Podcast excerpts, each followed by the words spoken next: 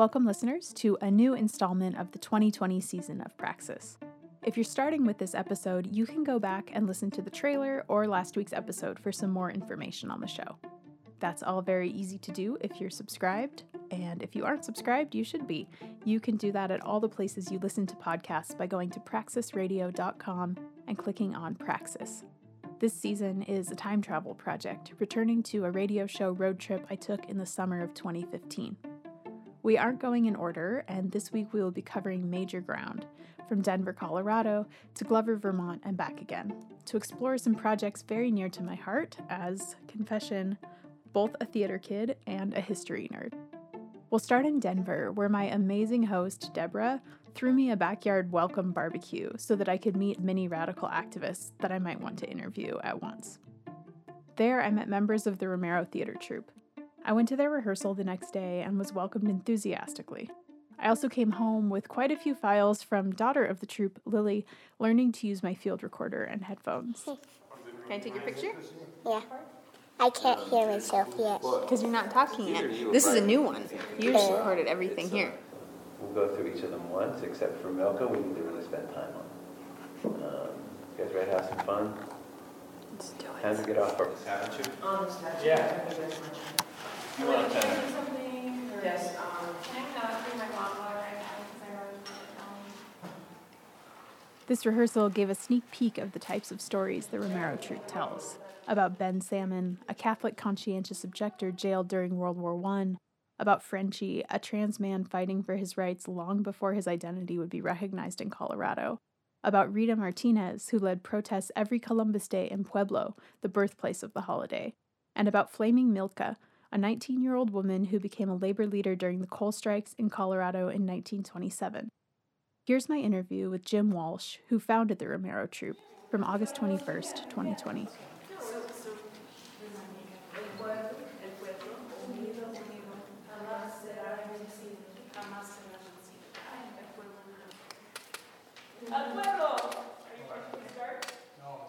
Oh, you guys come on later. Yeah. I already am curious. All right, well, if you are down to dive in, I guess I'll just start by having you introduce yourself and talk a little bit about who you are and the work that you do. Yeah, my name's Jim Walsh. I'm a professor of political science and history at the University of Colorado, Denver. I've taught there, this is my 23rd year. I specialize in the history and politics of labor, working class organizing, immigration, and Irish American history and politics. About 20 years ago, I began using theater in my history classes. I just couldn't stand to teach history in the way it was traditionally taught with forced memorization and testing. Students memorize data and take a test on it and sit passively through lectures. Um, what Paulo Freire calls the banking method of education. Mm-hmm. And so I these were I wasn't teaching small classes. I was teaching uh, classes that were regularly enrolling 150, 180, up to 200 students. And I boldly decided to throw out exams and ask my students to create and perform uh, short plays about events we were studying with no idea how that would work or where it would go and without any theater background myself. so, so it was pretty bold and it worked. The students, after sort of reacting nervously um, at the beginning, really embraced the project and made it into a really wonderful expression of the humanity in the events that we're studying, not just the intellectual questions and paradigms, but but the humanity. It changed the classroom. It changed my relationship with students. It changed my philosophy of teaching and learning. It changed um, the way my department viewed my work and viewed, you know, how history is to be taught. It led to me being essentially fired. The uh, the um, the class size grew and grew, and popularity of the class grew, and my colleagues noticed the students were all talking about this class and this this theater, and some of them were excited, and others were felt threatened by this, and so there was an effort to move me out of the department, but the students rallied and formed an organization, um, brought in some community organizations that we had worked with to support the effort, and convinced the dean to overrule the decision to discontinue my contract. Uh, I wasn't on any sort of tenure track situation, so I was vulnerable. And so the dean investigated the situation and overruled the decision, forced the department to keep me which never happens in higher ed. no, yeah. it's a kind of a roller coaster. I felt vindication, but I also was trapped. I couldn't advance in this department. I was, they sort of stuck me into a corner and, you know, I was tucked away in this corner. I couldn't go anywhere. I felt like I was in a box. So the political science department reached out to me a few years later and recruited me into their department, which I've been in ever since. So that's a little bit of how this started after using theater in my classroom about five years, I thought, wow, it's, if it's having this impact in my classroom, it would have a big impact in the community. And I was just beginning a kind of an activist part of my life and beginning to attend rallies and demonstrations and to think about community organizing. And so I thought this would be a powerful way to contribute to the community organizing already happening in Denver, but to bring this sort of organic theater dimension to that community organizing. So I just called some former students and brought together a small group, and our first play was a biography of Oscar Romero. And we didn't know, I, I had heard of him a few times, but I didn't know a lot about him. I knew there was a film made about him. But the more we learned about him, the more taken we were with his story, and we thought this was exactly what we were trying to do in our work, and so we decided to name our our troupe after him in that moment. Actually, it happened right. We were backstage, about to be introduced to perform this story of Oscar Romero, and the the host of the night poked his head back in the curtains and said, "Real quick, what do you call yourselves?" and I and I didn't I didn't hesitate. I said the Romero troupe and it stuck. It stuck. I mean, that's it was just everyone was just realized in that moment how perfect that was. So, so that was um, about 15 and a half years ago, and we were about seven people at that time, and we, we really we knew we had something unique but that no one else was doing. There, there was a lot of professional theaters that were doing and are doing social justice related work but they had hierarchies and directors and budgets and fundraising efforts and trained actors and and and, and it was a very different feel. So we knew we had something egalitarian grassroots that no one else had. Maybe even around the country because we really didn't have any idea what all volunteer community theater looked like nationally we do now because we've since connected with a lot of groups. And there's a lot of groups out there isolated and the reason they never the reason they don't know about each other is they don't have budgets to, to, travel and to go and connect with each other. There's not a there's not a conference for radical grassroots community all volunteer theater. Mm-hmm. there's conferences for radical theater that is sort of encased in professional theater circles or universities or institutions, but none none for kind of independent grassroots the way that we do what we do. So so it it blew up, it took off, it sailed and the place none of us could ever imagine. Within a few years we had, you know, over 50 members regularly participating we had two to 300 people at all of our shows that we performed. We feel like we formed a, a niche in the community that wasn't uh, being filled. And that was people, the circles of people who are active in, and rallies, demonstrations, organizing efforts, educators, circles of educators, and it, kind of an intersectional coming together of different movements.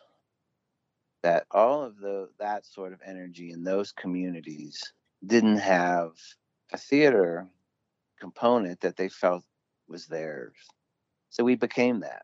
We were very rooted in the immigrant rights movement, very rooted in labor and workers' rights movements, civil rights, homelessness, environmentalism. The, there's a there's a kind of a string uh, LGBTQ issues. There's kind of a strand of issues that have always united us. Kind of, I, I guess you could you could say human dignity is the has always been the core. And so our membership has always been a cross representation that that has tentacles in all these movements. And our performances touch upon these movements because there's always a story being told about one this one and that one and this one and and seeing that they're that they're actually the same movement. Mm-hmm. that they're they're all fighting for this this higher place this king called the beloved community. Mm-hmm. so the romero troupe runs itself. It's not a it's not a structured organization. It's not a hierarchical organization. It's just a circle of people. Anyone can show up and join the circle and jump into the work but no one's expected to show up every week no one's expected to do x y and z it's simply open for anyone who wants to contribute a little bit of time or a lot of time and do what they can. Um, but there's there's never an expectation. This is your responsibility. You do this. You do that. And people really like that. People really seem comfortable with that. And sometimes people will come for once a month. They'll see them. We have people who we see once a year, but they keep coming back. Mm-hmm. Yeah, I I want to ask just about just as a a history nerd myself who shies away from pursuing teaching or getting deeper into it because of how it was taught to me. I'm really curious about how what you've learned about teaching history in a in a popular sense and a formal sense from this idea that you shared a minute ago around the ways that movements are porous and all kind of interconnected. This is kind of a leading question, but do you think theater is a good way to communicate that kind of holistic nature of history that it's so hard to communicate if you're thinking in this linear model? Absolutely. Theater is the people's classroom, and, and, and, and it always has been. It always has been. I mean, one only has to look at the history of theater to see that it's always been a tool of resistance. That's the heart of the of the art. And it became there was a place, a time I think in the 90s and early 2000s when going to see a show didn't feel somehow uh, like a form of resistance. It didn't feel like anything was happening that was shaking the tree, that, that power structures were somehow being poked and prodded by the show. The history really had lost its radical wings. And one of the reasons for that is accessibility, you know, $75 to go see a show downtown, or even for the smaller theaters, $30. Dollars mm-hmm. And that, and so the working class is immediately priced out of this. People that need change, that most most hunger for change, dressing up and going and spending $50 for an evening is not in their agenda. Mm-hmm. So that's an important element to all this. Theater must reclaim that, and it is now. I would say over the past 10 years that's changed. That's shifted greatly. Even even professional theater I see really reaching for, especially after Black Lives Matters movement this summer. That that's back to some to, to a large degree that's back in both amateur and professional theater. But it wasn't then it wasn't in the 90s or early 2000s and then i'll say too that activism i think has not appreciated the importance of history as much as it should. The way that any kind of structures and systems are reinforced is through a historical narrative a certain narrative is put out that reinforces the power structures and systems within a society. And a knowledge of alternative history, a knowledge of hidden history is always the first step in challenging dominant norms and challenging injustice. So that's always the bedrock. But but I, I didn't see activism turning to history 20 years ago or even 10 years ago. That's changed too. Now, you know, um, public history has been remade this summer. The statues coming down, and we have neighborhoods and buildings being renamed. And that's beautiful to watch. The people, activists, young activists, realizing that that dominant narrative is reinforced through statues and through plaques and through place names mm-hmm. public history is kind of like the it's like the concrete foundation that the whole empire is built on mm-hmm. and so if you can if you can remake public history you can remake the narrative and and that's that's the, that's what the Romero Troupe's always done is we've always challenged public history stage is a form of public history mm-hmm. it's fleeting public history it's a public history for a night alternative public history for another night and so it's been lovely to watch that consciousness shift. And because we all of our plays offer a kind of counter narrative, historical counter narrative. Mm-hmm. So. And that's such a good that's such a good point and I love the way you frame that with things happening this summer and you know statues and I hadn't thought of it this way, but I think the right in this country um, has done a good job, conservatism as a force in general, on claiming the past as theirs and as something where, as an event in which they won, that they want to continue winning in the same manner into the future. You know, make America great again. It was great for us. That's history. And when you present, you know, the town I'm from is very conservative, but, and it took me years of being an activist before I learned that the Wobblies, the IWW paper, was published there all through the 1910s. And there were these like rowdy street battles of IWW members versus silver shirts and Nazis all through the 30s in the town I lived in, you know, and just the power of learning those kinds of stories. So I guess I'm wondering maybe what a favorite Colorado version. When I met you in 2015, you all were doing a program on kind of like hidden Colorado history. And I just don't know if you have a favorite kind of similar story that was hidden that was a, a wow moment like that for other people who saw it. Oh, I would say there's so many um, examples of that. You know, I would look at the treatment of activists in Portland and Seattle today, the way that the media portrays them, and politicians, not not just Trump, but even mainstream Democrats portray those activists. Apps is identical what the Wobs went through in the in the 20s. Mm-hmm. That's a hundred years difference, but it's identical. And um, in Colorado, there you know there was a IWW shut down the coal mines in this state for almost a year in 1927, 1928, and up to six or ten people, miners, were killed during that strike. There were kind of a hired, like a private army was hired and brought in because during the Ludlow massacre 14 years before, the National Guard was used to crush the strike, and so they couldn't do that again. So they the next strategy was was to go out and hire these private guns, and no one knows about that story. Mm-hmm. I mean, the coal mines came to a, a halt, and the IWW, this was the United Mine Workers wanted to organize these men, but they, they were inept. They couldn't do it. So the WOB stepped in and did it. And they didn't just organize the coal miners, they went out into the beet fields and organized the migrant workers because those migrant workers would work the beet fields in the summer and then in the winter they'd work the coal mines. The Wobs had this incredible leadership involving people probably at 10 different languages, mm-hmm. overwhelmingly immigrants. And I mean, they did it. They figured it out. so, yeah. So yeah. I think that that's that's a model for today. Um, there's also, you know, stuff like in the 30s, the nativism against immigrants was so strong because the Great Depression, immigrants tend to be the first ones to be scapegoated. So there was this heavy nativism. So the governor sent the National Guard to the border, not to the Mexican border, to the New Mexican border. mm-hmm. The National Guard to the Colorado New Mexico border and their orders were declared martial law, and their orders were stop anyone who looks poor or Mexican. That's what they did. In fact, it, it lasted 11 days until I think the courts intervened, realizing that this was pretty unconstitutional.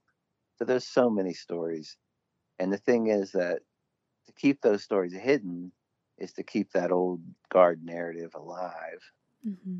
But to liberate those stories, the arts have to be the way to liberate those stories. And my students right now, their final project for the class is to write a proposal and research a proposal for the, a piece of public history that they would like to see replace public history that's being torn down. And it's a it's it's been fun to, to throw this out at them and see how they're going to react to it. Mm-hmm. That's what the Romero Troupe is. It's a mixture of liberating that caged history, that unknown history, and shining the light on the activism that is happening t- today that isn't understood or known. So the mixture of those two we found has been a pretty powerful thing to combine. Yeah. And I guess just to back up into something you hinted at in your introduction, I'm wondering how that's played out for for you personally because you kind of said like your your entree into activism as a it sounds like you are a historian first and an activist second and that those have really merged through the Romero troupe but I'm just curious about that story and what what that journey looked like for you just on a personal level. I'm sorry, Taylor. The journey um, from an historian to, to an activist, or yeah, or or what that looked like. I mean, you you kind of said you said something to the effect of when you were just starting to like dip a toe into activism. I guess I'm just wondering, like, what was the yeah the inciting incident for you, if there was a single one, or yeah, it was sort of a journey from one stepping stone to another, almost like crossing a stream on stones. The first was leaving the East Coast behind and moving west and developing an interest in poetry. And the second was deciding I wanted to see other countries and taking buses and trains all the way down to Panama until I ran out of money and then coming back four months later. And the people in Central America educated me about U.S. foreign policy, places like Nicaragua and El Salvador and Guatemala and that ra- radicalized me because I was I was I learned that I was lied to my whole life, mm-hmm.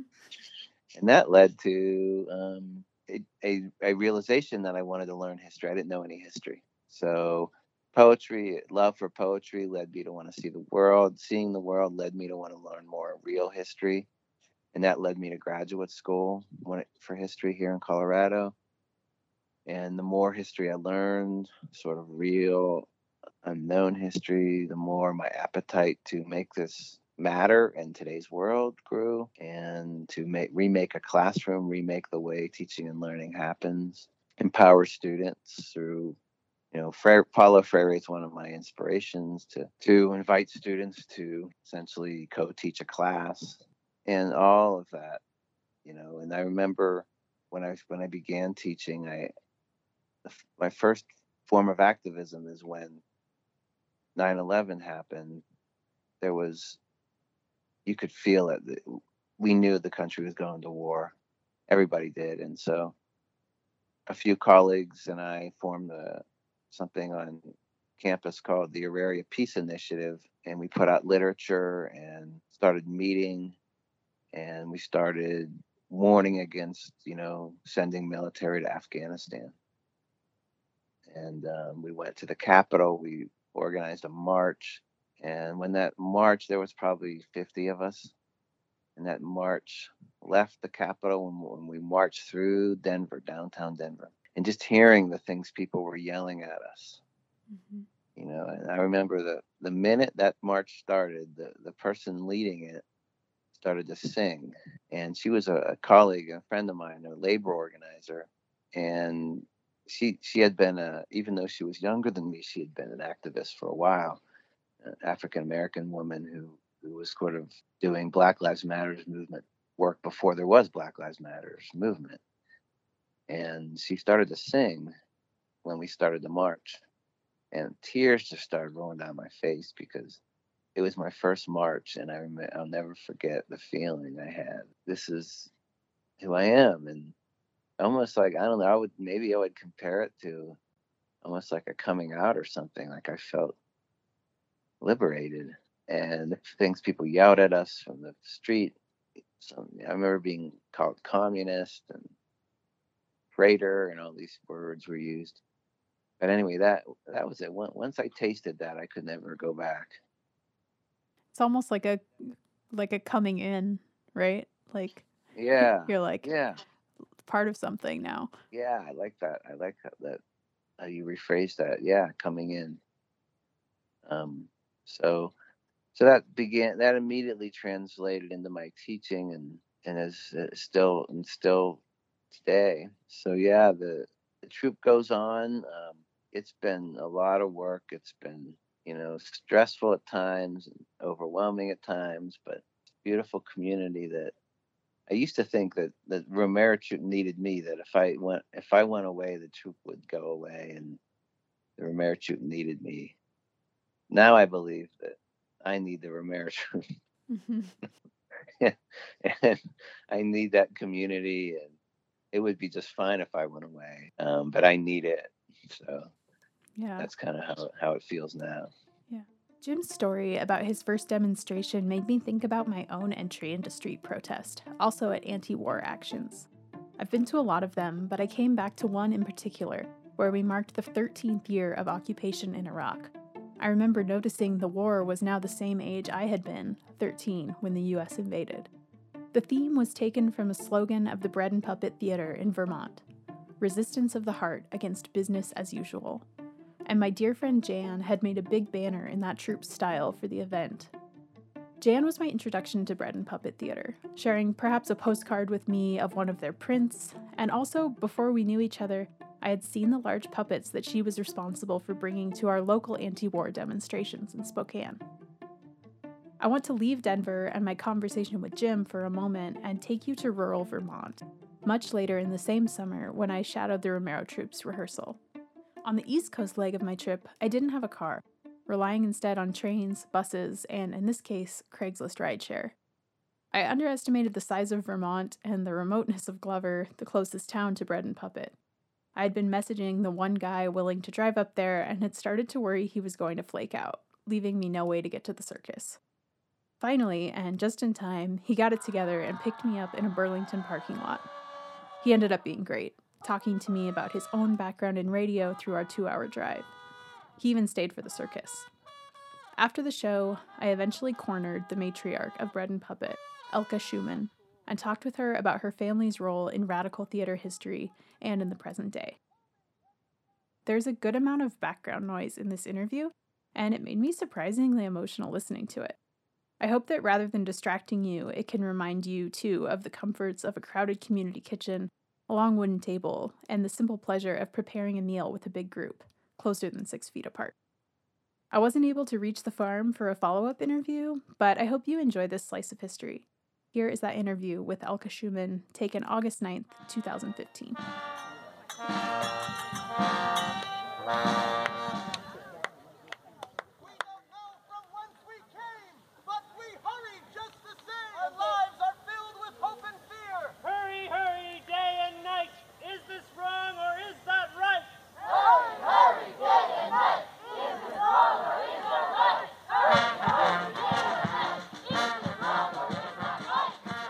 You could just introduce yourself and a little bit about where we are and how you got here.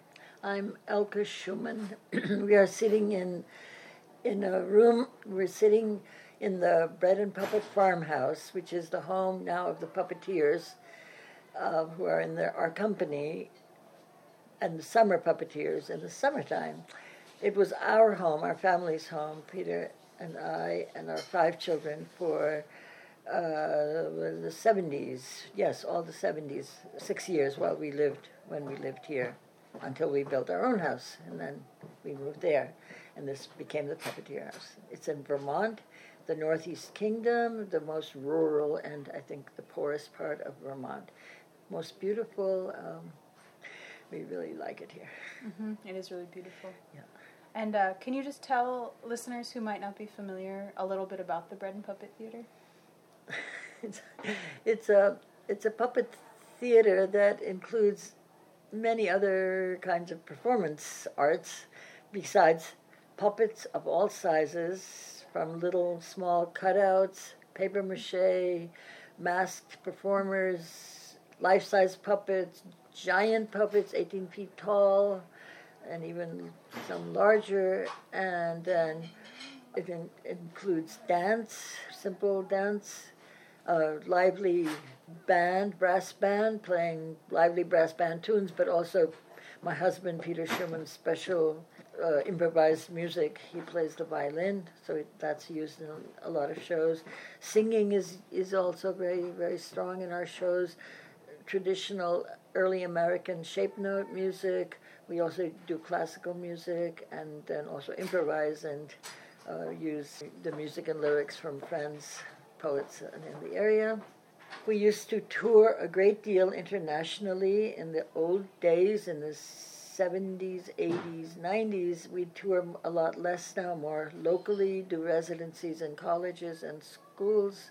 And in the summer, every summer since we moved to Vermont, that was in 1970, we've spent most or all the summer creating a piece in the beginning from 19 70 till till 98 we had one weekend of summer. We called that event our domestic resurrection circus. It was a huge event that ended up drawing tens of thousands of people here.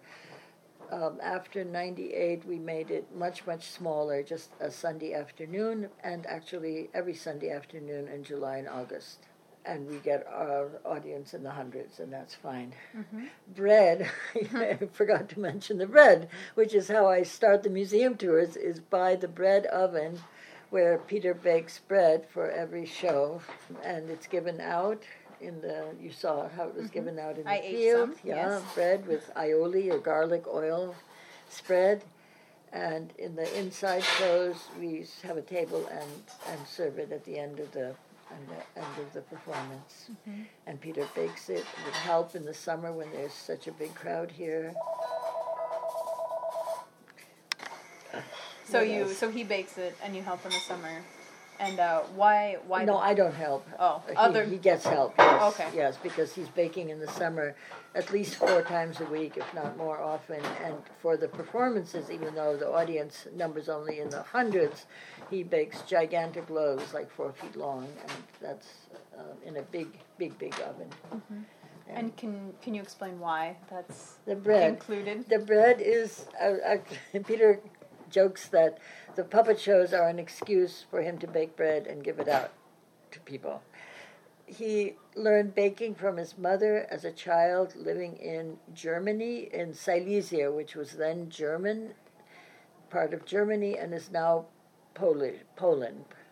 Um, the bread of that region is a very pungent, strong, uh, rough ground rye sourdough bread and his mother served, baked and served that bread to her family for all her life, her very long life.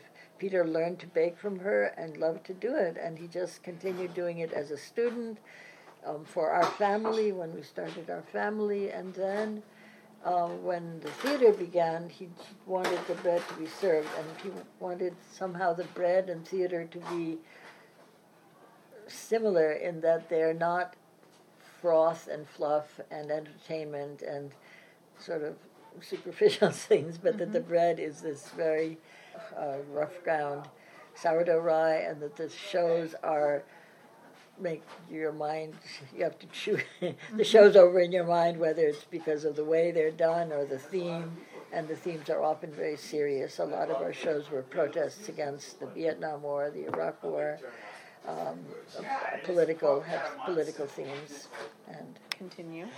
Okay. So you have to chew the shows, and they're heavy. That's they are right. Heavy That's themes. a good way to say it. Um, this this circus that I just saw, mm-hmm. um, the overtakelessness. Yes. So is there? There's a different show every summer. Oh yes, completely. And even in the course of the summer, since the circus is done for eight week weekends, eight Sundays, the show will change. Mm-hmm. Acts will be ro- taken out as people maybe leave, or they get boring or irrelevant or something, and Hmm. then new acts are brought in. So is the writing is the writing process collaborative? It is for the circus. It definitely is. It's uh, puppeteers create their own acts often, but they the use the puppets and masks they use are mostly there. Yeah. Yeah. But the whole this whole enterprise with the museum, a hundred foot long museum. Oops. So there's a hundred foot long museum. Um, two stories of it, plus the storage. I, I wouldn't say the museum is the tip of the iceberg and the iceberg is storage, but certainly the overwhelming bulk of stuff is in storage, and the museum has has shows less than half, way less than probably a third or so of it. So, and that even though Peter is the artist and directs the shows, he paints, he models the sculpture and paints the the scenery or the faces, but work to make these paper mache forms into puppets, into usable figures, and so on is, and the costuming and uh, all the work that is connected is done by has been done over these decades by hundreds and hundreds and hundreds of people. So, and their input into shows is very important. Mm-hmm. So often Peter will start a the working on a show by saying people go find a mask and a costume and create a character and hmm. maybe in twos and threes show me what you what you've done, what you have. He will give the direction, the mm-hmm. kind of the outline of it, or in some cases write a very exact text that is unspoken. Mm-hmm. So how um, how has this project, how has this big undertaking changed over the last? I guess we're talking about fifty years, right? Mm, plus, well, starting in New York City with just a few friends and acquaintances who are willing to join into the, you know, work on on on projects in a in a small a loft that seemed huge when we got there. How Yeah. has it changed? It's certainly gotten bigger. In the beginning, the shows were, I mean, we started with children's shows, and then a lot of, um, we did a Christmas story every Christmas for 20 years or more, and then an Easter story. The Christmas story was a mixture of hand puppets, uh, masked figures, puppets of different sizes, and mostly pretty funny. But the Easter story, called also the Passion or the Puppet Christ, was a very serious show, more like a pageant, no to- almost no talking, but serious use of music. And um, but that those two shows have been dropped now for a long time, and Peter's I think is getting more and more political. uh, The the, the themes are that way. But it's also the input of the puppeteers, like Yeah. all the gun acts were puppeteer acts. Yeah. So how how have some of the themes, obviously and unfortunately, we've had all kinds of mm. nonsense wars this whole mm. time. Mm, so that theme has probably remained largely the same. Yeah. But um, how how has that shifted, um, or how how do you feel about having been doing work against war for all those years? Well, it's against. Um, I don't know how. I don't know how to answer that. How do I feel? I, know, it seems really important to do, and and using an art an artistic form instead of writing the speech or you know holding a sign. Although that's what I've done at many many many anti-war rallies and demonstrations, often with small children, you know, at my side. But um, but it, it's very powerful to see an artistic expression for this feeling of, you know, against the war, against the participants. um, but then themes like the gun violence, making it into, into a joke, I don't know. it's funny, but it's also a very serious thing. Kind of showing the irony, you Yeah. know, today in the circus, in the pageant, the life, Yeah. liberty, pursuit of happiness Uh-huh. Yeah. section. That's right. Um, yeah. Yeah. So I find it. Yeah. No. Yeah. So, so what? Um, what do you think? I mean, I I feel, and other people I've talked to feel that this is a really kind of special moment, like the last few years in this country, that people are kind of moving toward something.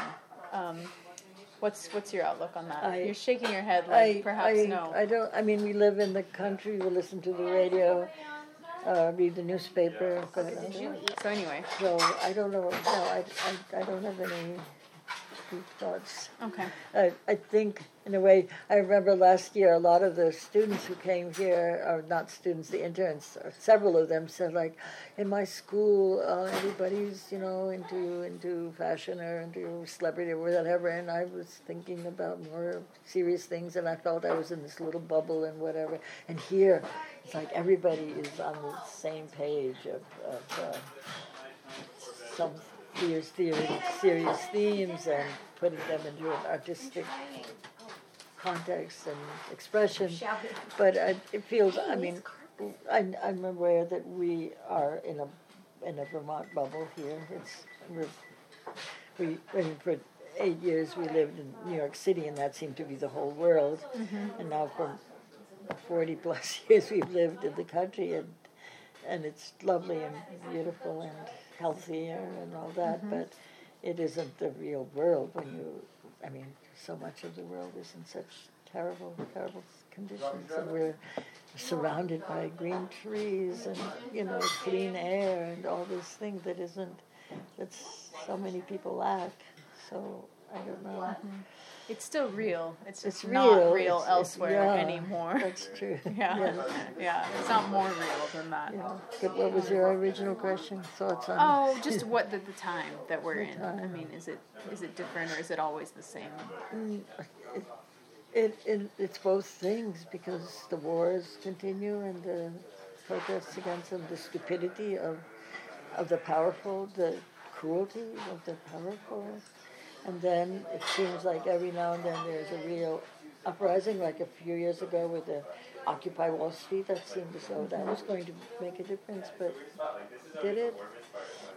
I, since Peter and I are both real ignoramuses about with te- modern technology, electronic technology, we're out of a lot of things mm-hmm. by that, and it's it's and we're not suffering from that, but we are simply not as not knowledgeable about what people are thinking. Yeah. I'm Yeah. just rattling on. No, it's fine. It's good. It's good. Is there is there anything else you want to add, just for people, um, if they want to if they want to come here, see the shows? Um, come, but don't come too many people once we suffered from, from that overload. Um, mm, ending in 1998 when we just stopped doing the huge circus. It had gotten too big and too out of control. Um, I don't know. I, I feel more and more as I get older that both both the music we sing, the Sacred Harp, I um, the, the idea of mortality and finality is is on my mind, and um, some of the shows reflect that, but not all. And there's- that's some private thing I have to discuss with people. Sure. But he's always jumping on the next big issue. Yeah. yeah. Okay. Well, thank you. You're welcome. Yeah. In the Bread and Puppet Museum, and you can see this in the photo gallery that's linked in the show notes below, I saw an entire corner dedicated to a massive puppet likeness of Archbishop Oscar Romero, the Romero Troupe's namesake, with clippings and other art related to the 1980s Christmas pageant, the Nativity, Crucifixion, and Resurrection of Archbishop Oscar Romero of El Salvador. If you want to learn more about Romero's life, there are a couple of links in the show notes below for that too. Now let's head back to Denver by way of crackly cell phone connection for the end of my conversation with Jim Walsh, founder of the Romero Troupe. Since since we're revisiting, you know, part of why I want to revisit these stories, I I had the a feeling, um, as someone into history and in movements, that 2015 was like a precipice of some kind, and obviously it was. Um, and I think a lot of us felt that that you know big things were were going down. How how has the work or the mood or the impact of the troupe changed during the Trump years? I guess I'm working with the assumption that everywhere in the country there's kind of an influx of new energy and you know, a lot to react to. So I'm I'm really curious about how established groups and folks have taken that in stride and how your work has has changed or how your understanding of your work has changed under these last 4 years, 5 years. Yeah, definitely a, a strong sense of urgency and a strong sense of the need to heal, the need to have a space where people can vent and find support. People talk a lot about that, about our group, our circle that we always have before we rehearse as a place where a refuge, maybe, mm-hmm. where people can sort of let go of all that they're carrying. There's so much. A lot of people, t- you know, talk about giving up following the news and, and uh, disgust, shock at this sort of fascist dimension to America that people had not realized was still mostly, I think, people who identify as white didn't mm-hmm. realize how alive that element was because they didn't have to deal with it. It was just hidden. And so the, the Trump election unleashed that underground dimension that so that that shock and disgust and all of what comes with it you know it's been a lot of what we do is just help people deal with those emotions and keep keep telling stories and but also so much of our work is in the immigrant community. And we like we have a member who's been living in sanctuary for 18 months in a church basement. We have a member who was her husband oh, they're both members, but the husband was just deported six months ago, and his spouse, uh, the other member of our troupe, is a U.S. born citizen, and they have four children, U.S. born children. That's how insane this this system is. Mm-hmm. Is that he was deported, and here here he's married to a U.S. citizen with four U.S. born children so now she and the older and the younger children moved down there to be so they could be together. So so anyway, we've been through these kind of firsthand accounts of how Trump world has demeaned and dehumanized the immigrant community, and and that's been you know something that that's that's a been a heavy weight to carry too. I think emotionally. Mm-hmm. Yeah, and I wonder is there is there any work within the troupe. I'm I'm familiar with the history based work, but is there an interplay with people telling their oh. own stories, kind of a like theater of the oppressed model, like first person? Yes. Yeah, we we we've learned that helping activists see that their their stories of struggle today are part of a long trajectory. That's powerful. That's powerful. You know, the majority of activists not only have been denied access to a real histo- education around history, but don't have the time to mm-hmm. go and dive into history books. yeah. So, yes, we even often will just tell a contemporary story followed by a historical story that relate directly.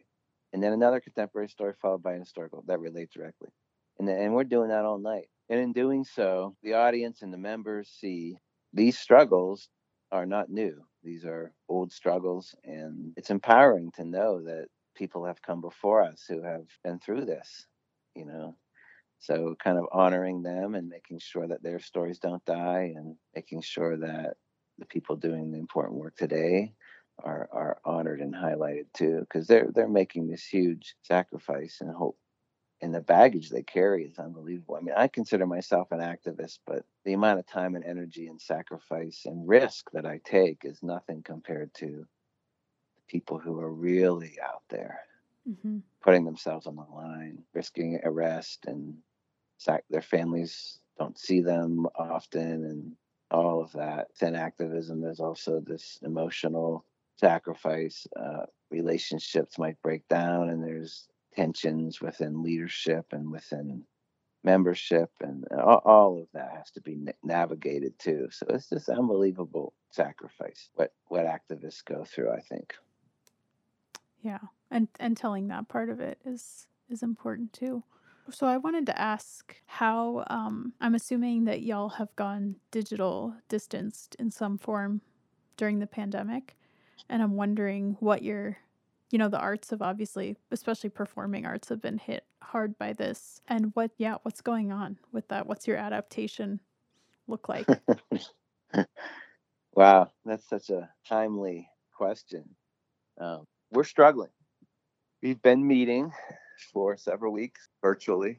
We have stories that people have brought to us. Um, one is, you know, story of, you know, a, a, black man whose children were had a gun pointed at them by Denver police, and he's seeking some sort of redress or so. So really important stories, but we struggled with how to exist in this virtual world.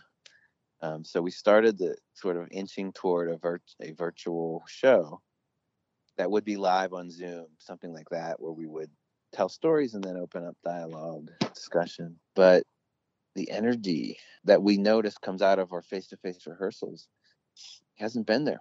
The attendance and uh, people stepping up to take on different roles and who has the tech skills to do this and and we're starting to discover that even if we did push through and do it it wouldn't feel it wouldn't feel like everyone has ownership of it it'd feel like just a few people in their basements edited something and put it together and then we have it we call it the Romero troupe and we and then we don't even know what the audience experience will be like through a screen mm-hmm. or if it is worth the energy and having it the kind of impact that we know our face-to-face shows have we feel that in a very marrow of our bones we we go to bed those nights and don't sleep mm-hmm. so so right now we are struggling with do we push through and, and, and really try to make this work because we don't know how long it's going to be before it's safe to gather again. And then there's a faction in the troupe who just want to get together in an outdoor location, mm-hmm. um, distanced, and start working, and eventually have a show in a park. So there's a bit of a division about where we go. Mm-hmm. Yeah, that's it's so hard. I mean, theater is such a intimate medium and that's so much yeah. of what's powerful about it is that it's visceral it's visceral and it's ephemeral it happens once and then you tear it down and it never happens again.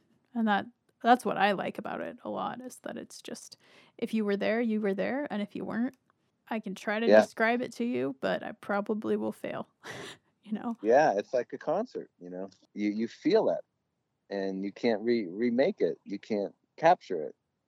You have to have been there and i think you know the the good thing is that we're sustainable. Mm-hmm. we can we can outlast this because we don't have payroll or any of that sort of stress to deal with. We don't have to raise money. We have a solid committed close group of people. And we're not going away. So even if we can't solve this, we're at least going to survive it just fine. And and I, I don't think a lot of groups can say that because the financial crisis that comes with this is immense for the arts. Yeah, absolutely. And for, you know, like the 501c3 model formal activist organizations too, you know. I think yes, it's really yes.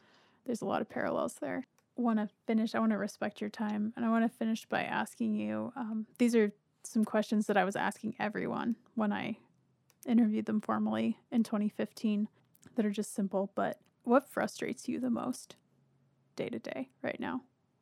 In general? Yeah. Hmm.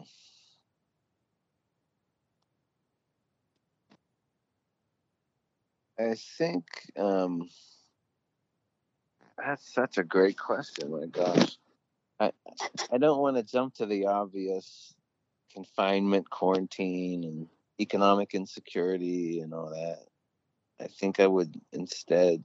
What frustrates me the most is um, is how privilege works in a pandemic. I guess in pre-pandemic, privilege is also very apparent.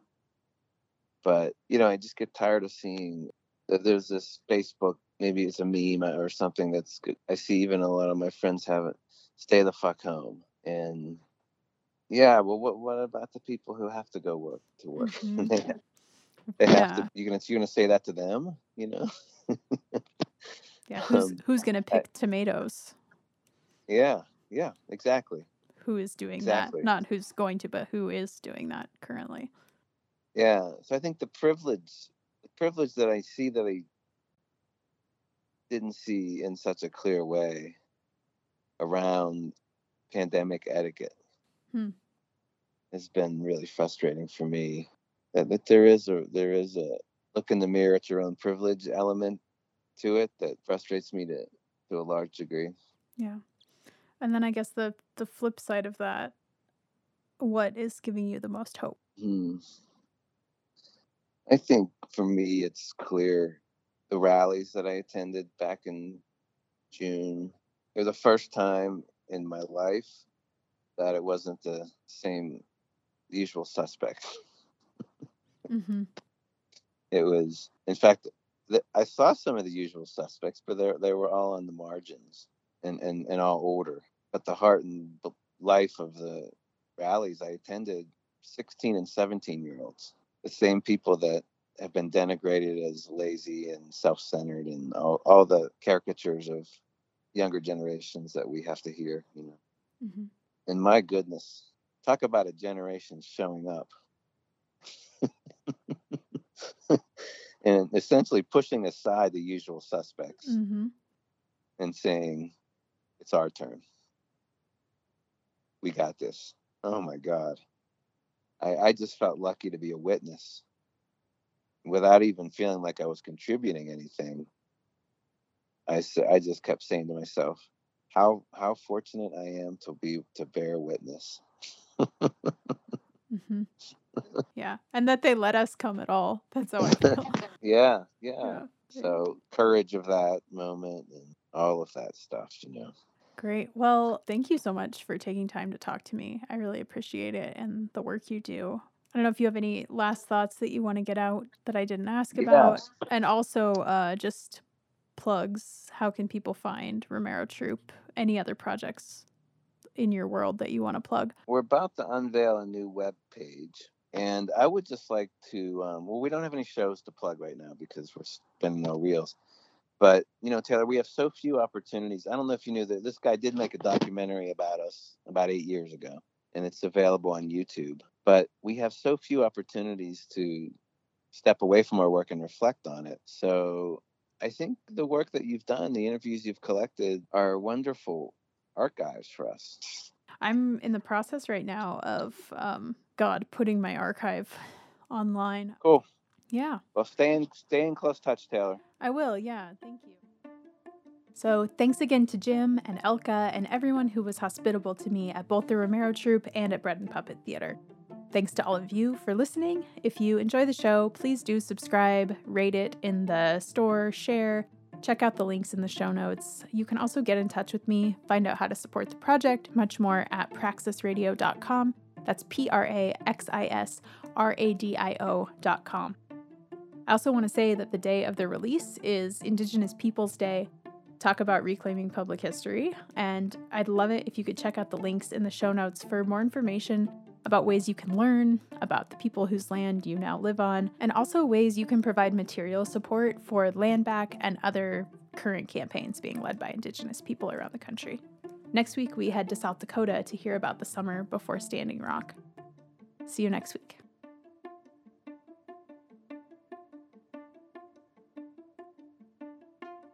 Yep.